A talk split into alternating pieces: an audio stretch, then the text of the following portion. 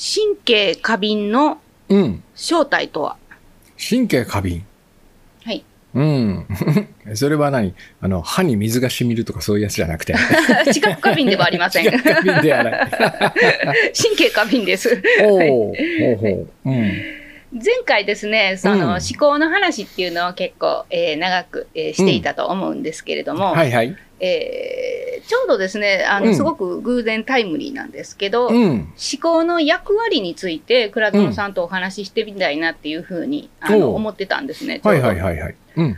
なんでこんなに人はものを考えるんやろうっていううん。ふうに思ってたんですよ。で、そことちょうどリンクしたのが、その、考えすぎている時ってやっぱりすごく神経過敏というか、気にしすぎやでみたいな人から見ると、第三者から見るとすごい気にしすぎやろみたいな、もうちょっと肩の力抜きやみたいな感じに、まあ、なってるなってすごく自分自身の体験を思い出してもすごく思っててです。うんなので、思考するっていうのと、その役割みたいなお話だったりとか、うん。しすぎた時にこう神経過敏になっていくっていうんですかね。はいはい。そういう感じの、その、まあ、正体というか根っこというか、なんでそうなるのかみたいなお話,、お話できたら面白いかなと思いました。わかりました。はい。うん。人はそんなに悪くない。ほっこりするつながりを思い出そ人間関係、知恵と、う。ゾノ。それでは今日のお話、始まります。知恵と、ゾノ。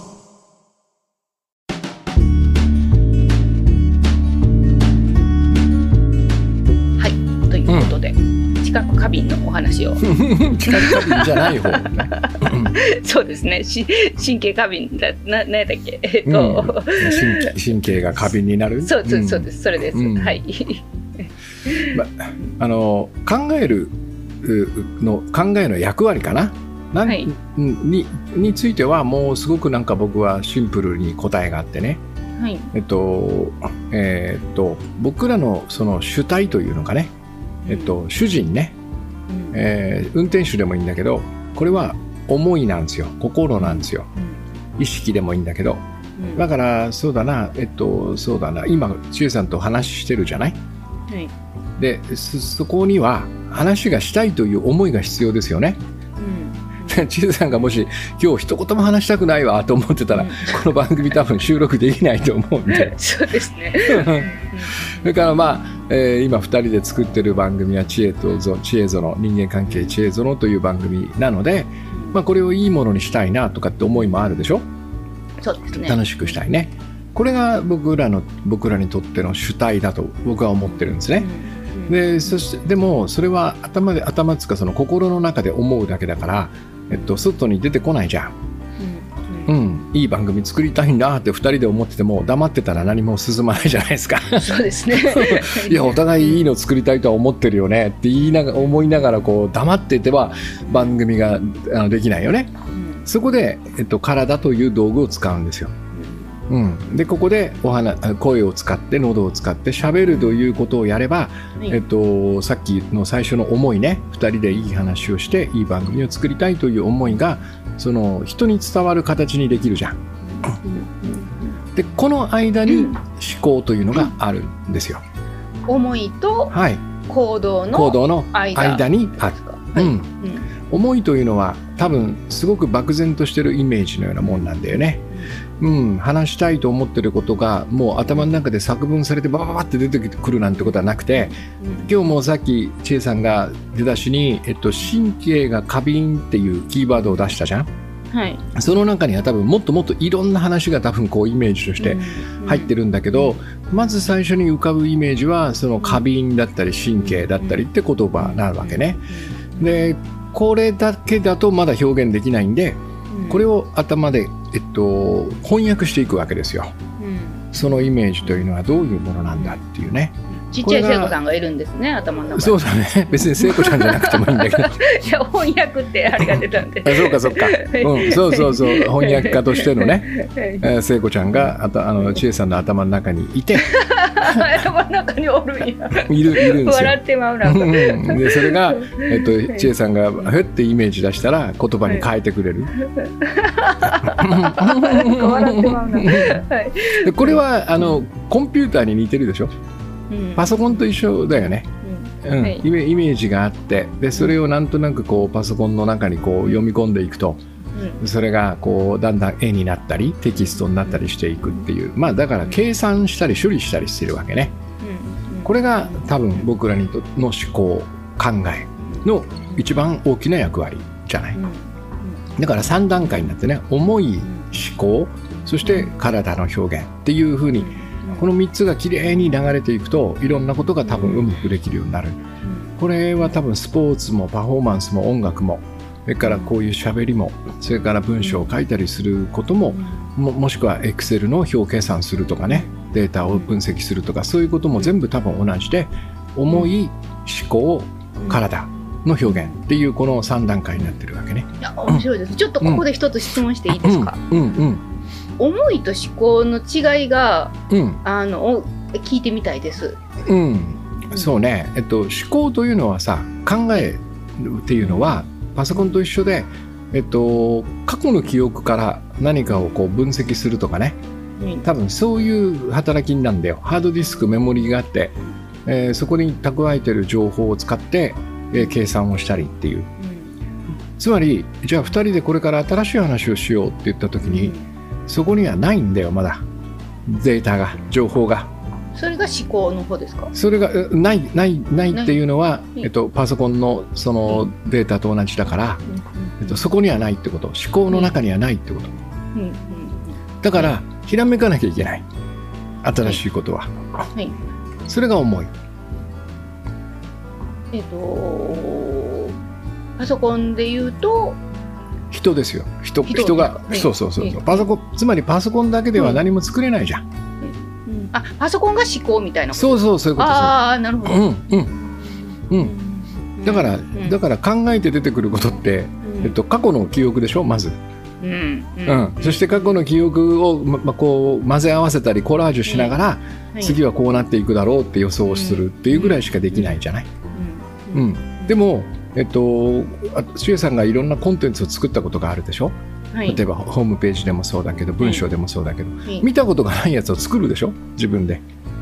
そうですね。自分では見たことないやつを作ろうとしますね、そうなんですよ、それが新しいもの、そのひらめきを司っているのが思いですよ。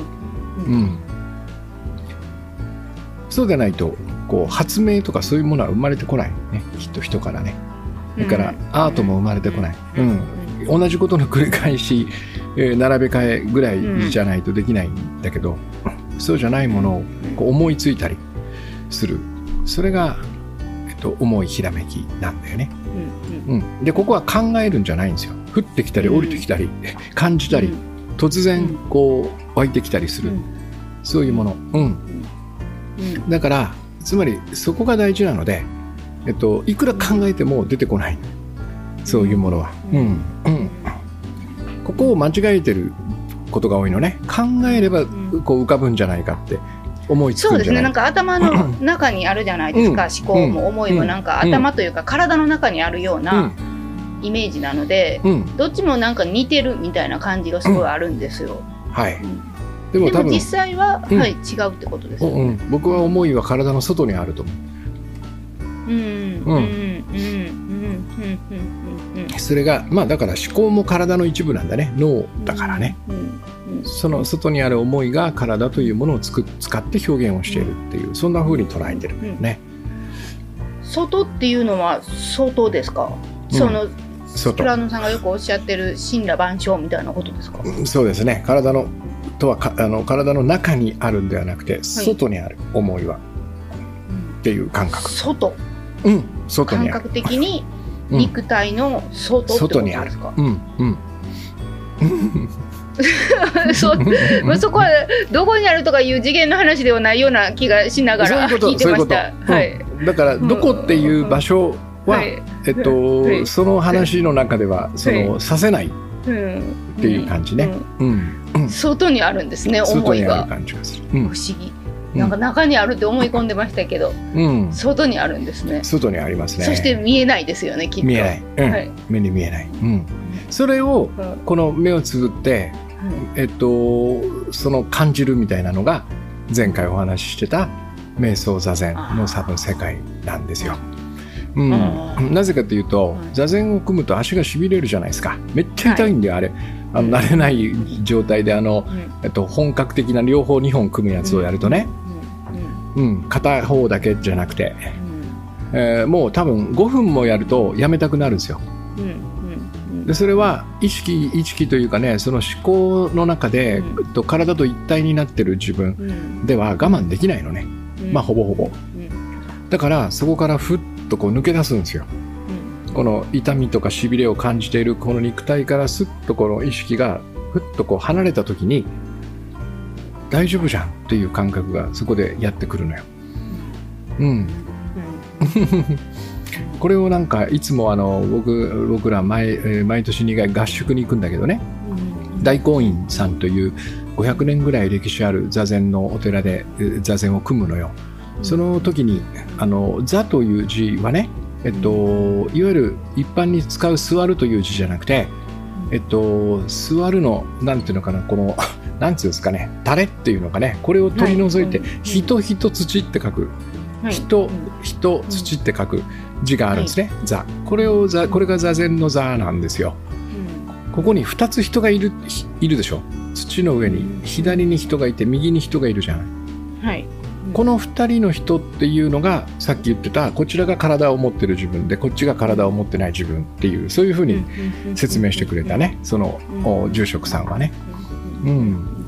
うん、で体を持ってない自分が意識なんだけどそれは体の外にいるっていうそんな感じ、うん、中にいるとそのしびれに我慢できないはず、うん、一体になってるとね、うん。思考と一体になってると。そうそうそうそう。体と一体になってるとね、そこから離れているっていう離れられるということができるんで、えーできるんであればそれは外にいるわけだね、うん、まあここの内外っていうのも一つの例えに過ぎなくてね厳密に言うとどちらでもなかったりするんだけどそう。それがまあ思考の役割かな、いやコンピュ面白いですね。コンピューター、はい。うん。うん。うん、だからこれは黙って動かしておくのが一番いいよ。使おうとせずに、うん、黙って動かしておく動かしておく。ひらめいくじゃん、うん何かをさ、うんそしたらそれを表現したいなと思うじゃん喋りたいな文章にしたいな絵に絵にして表したいなってその思いがもう勝手に思考を動かしてくれて、えー、とコンピューターでいうともう勝手にあの動き出すプログラムがザザザザザって走り出してそしてそれが体に伝わって手が動き出すっていう、えっと、自動的にもう動いてるようなそんな感じ、うん、ここに自分の意識でこうやって考えてこうやって組み立ててこうやってっていうふうにえいろんなことを入れれば入れるほどそのコンピューターとしてはちょっと余計なことしないでっていう言いたくなるようなそんな感じ。ほっといてくれよっていうね、うん、だから信用して、えー走らせておくっていう。信頼して走らせておくっていうのがあの思考の一番いい使い方なんじゃないかなっていう感じがする。うんえっと倉野さんがその思考の役割はこれだと思うとおっしゃってたじゃないですか、うん。それっていうのは、うん。えっとすみませんちょっと私今若干混乱してるんですけど、うん。どどれってことですか？うん役割？はい。だだから思い思いというものがまず一つはあの、はいはい、出だしに湧いてきて、うん、これを体を使って表現できる形に翻訳してくれる機機能。あそうか翻訳か。そう。なるほど。あ、うん。翻訳だ、う。ん。そう漠然としたイメージがひらめきなんですよ。うん。でこれは、うん。えっと、言葉とかにしないと相手に伝えることができないのね。うん。で言葉にするっていうだけでももう言語化という翻訳がそこに必要じゃん。ううん。ん、文章にするっていうか。うん。これをうん。思考が担っている。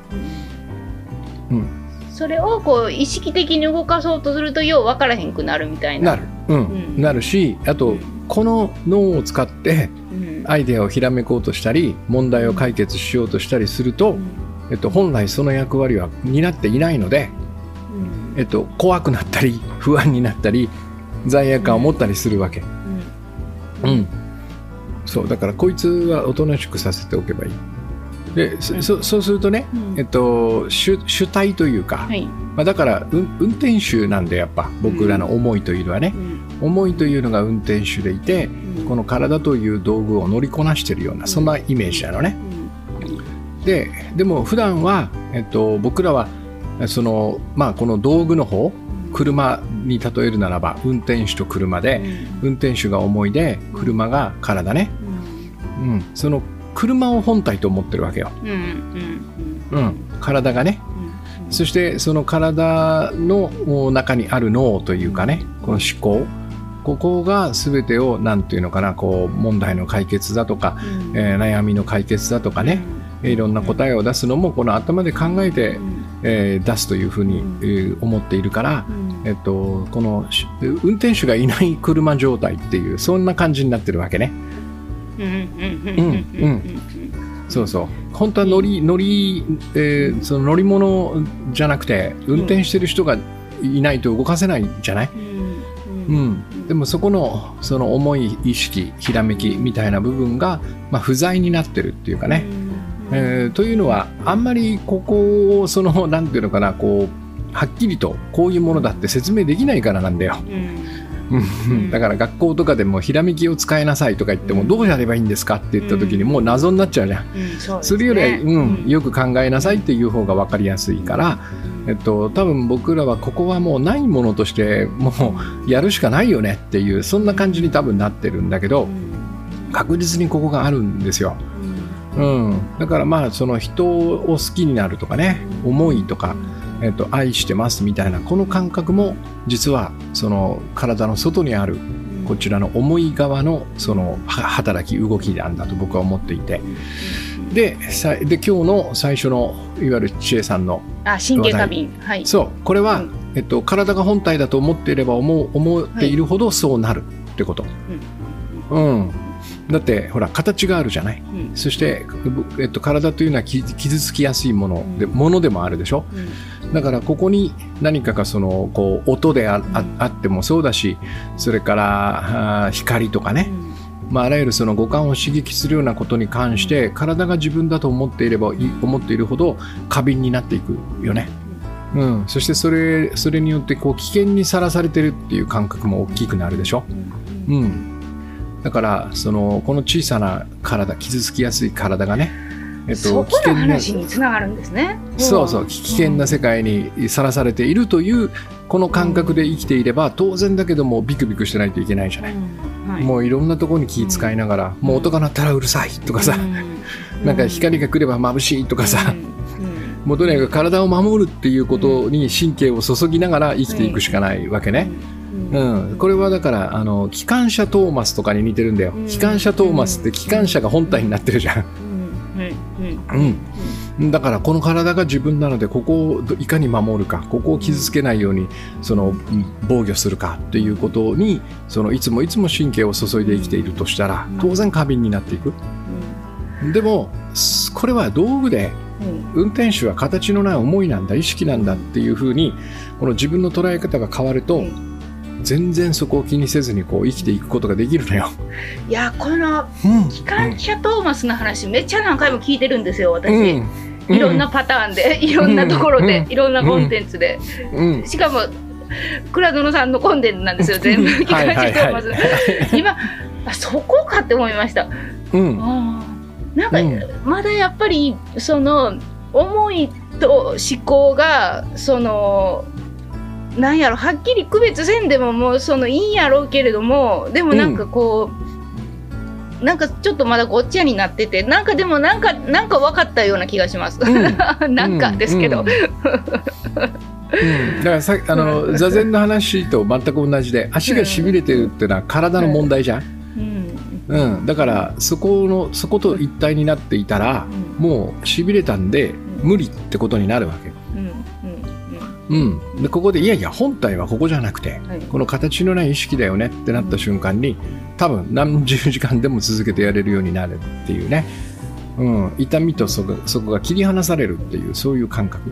倉園さんはそれはもうそういう理性で理解したのではなく感覚的に体感されたって感じなんですか、まあそこは本当にそれそれこそねうん。これは何年もかかって得得するようなものでもあったりするしね、うん、まあその時間ではないんですけどもね、えっと、不相のように感じられる時もあればやっぱりドーンとこの体側にね自分の自分のなんつうのかな、えーこれここちらが自分じゃないかってこの体の方に寄ってしまう時もある当然あるね。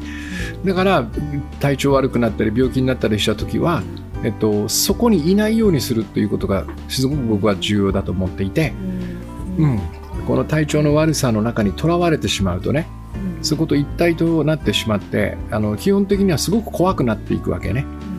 うん、でもそこからすっとこうもう一つの形のない自分というのを立ち上げて、えーそこからその自分のこの療養している体みたいなものをこう俯瞰で見るというのかねそのようにするとやっぱ少しはこの癒されるというかねどちらもね心も体もね。うんなんかこうね形のない自分を思考と捉えてしまうこうね思い込みがすごいあるのかなって思いました。うん思考も体の機能の一つだから。一つなんですね考える、うん、だから考えているのかそれとも何ていうのかなこのお形のない意識に委ねて、えーいるのかっていうここの区区別はまあつきにくいっちゃつきにくいんだけど、えっと、もう大きな違いはねこの意識側の方は形がないからそれは不安がないんですよ。何何かを怖がる必要がない。おそらくだけどもこちらの自分はそのお人生の終わりみたいなことも意識しないで多分いられるんよ、うん、うんそうすると無敵で怖くないでしょ？うん。うん、ってことはこちらを働かせてる間は多分平安でいられてるはずないの。でも、うん、片やその体側の仲間である思考というのは体の一部なんでね。体の機能が止まってしまえば思考も止まるっていうことになるじゃん、はい。無になってしまう。ね。うん、だから非常に怖がってるわけよ。だからかん今考えてるのかそれともその形のない意識のようなものに自分が尋ねているのかっていう差はね怖いかどうかで分かる。あーそれすごい分かりやすい基準やなと思いました。平安な感じでこう物事を見つめて見ていられるか。それともいやどうしても心配だなとかなんかこう人を責めたいな自分を責めたいなとかね。そういうふうになっているとしたらこれは間違いなく思考の方を使ってるってことだよね。知恵と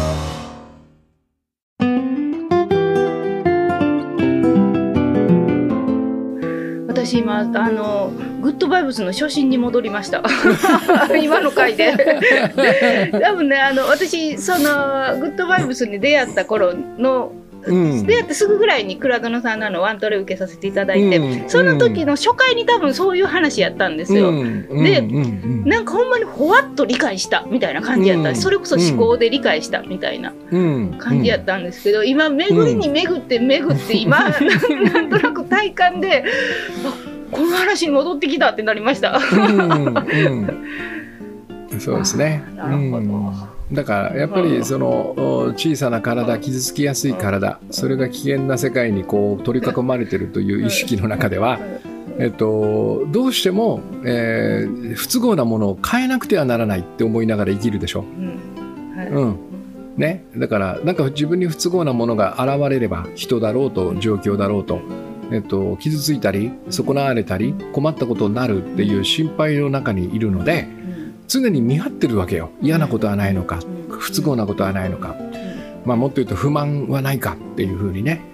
で見張っていてちょっとでも気に入らないことが起こったら何とかしなきゃいけない。怒ったり文句を言ったり抗議したりするみたいなことをこう自分を守るためにやるから当然過敏になっていくよね。うん、だからその過敏さというのはその自分が怒っているかどうかっていうのにも分かるんだよ。うんうん、怒っているとすればやっぱり過敏になってるってことなんだよね。うんいやこの話はちょっともう終わらへんからちょっと切りますね。はいはいはい そうしましょう。と思うはいうんはい。ということで、ではでは、えーはい今回はこれで終わろうと思います。はいえーーこのポッドキャストではあなたからの、えーご相談ご質問こんな風に思ったよだったりこんなテーマを取り上げてほしいなどなど、えー随時募集しておりますので概要欄の、えーお便りのリンクからお送りいただければと思います。えーお便りいただいた、えー方にはですねプレゼントなども、えー企画しておりますのでぜひぜひ、はいはいえーふるって 応募応募じゃない お送りください。はい。はいでは、えー今日も今夜もほっこりした夜をお過ごしください。さようなら。さようなら。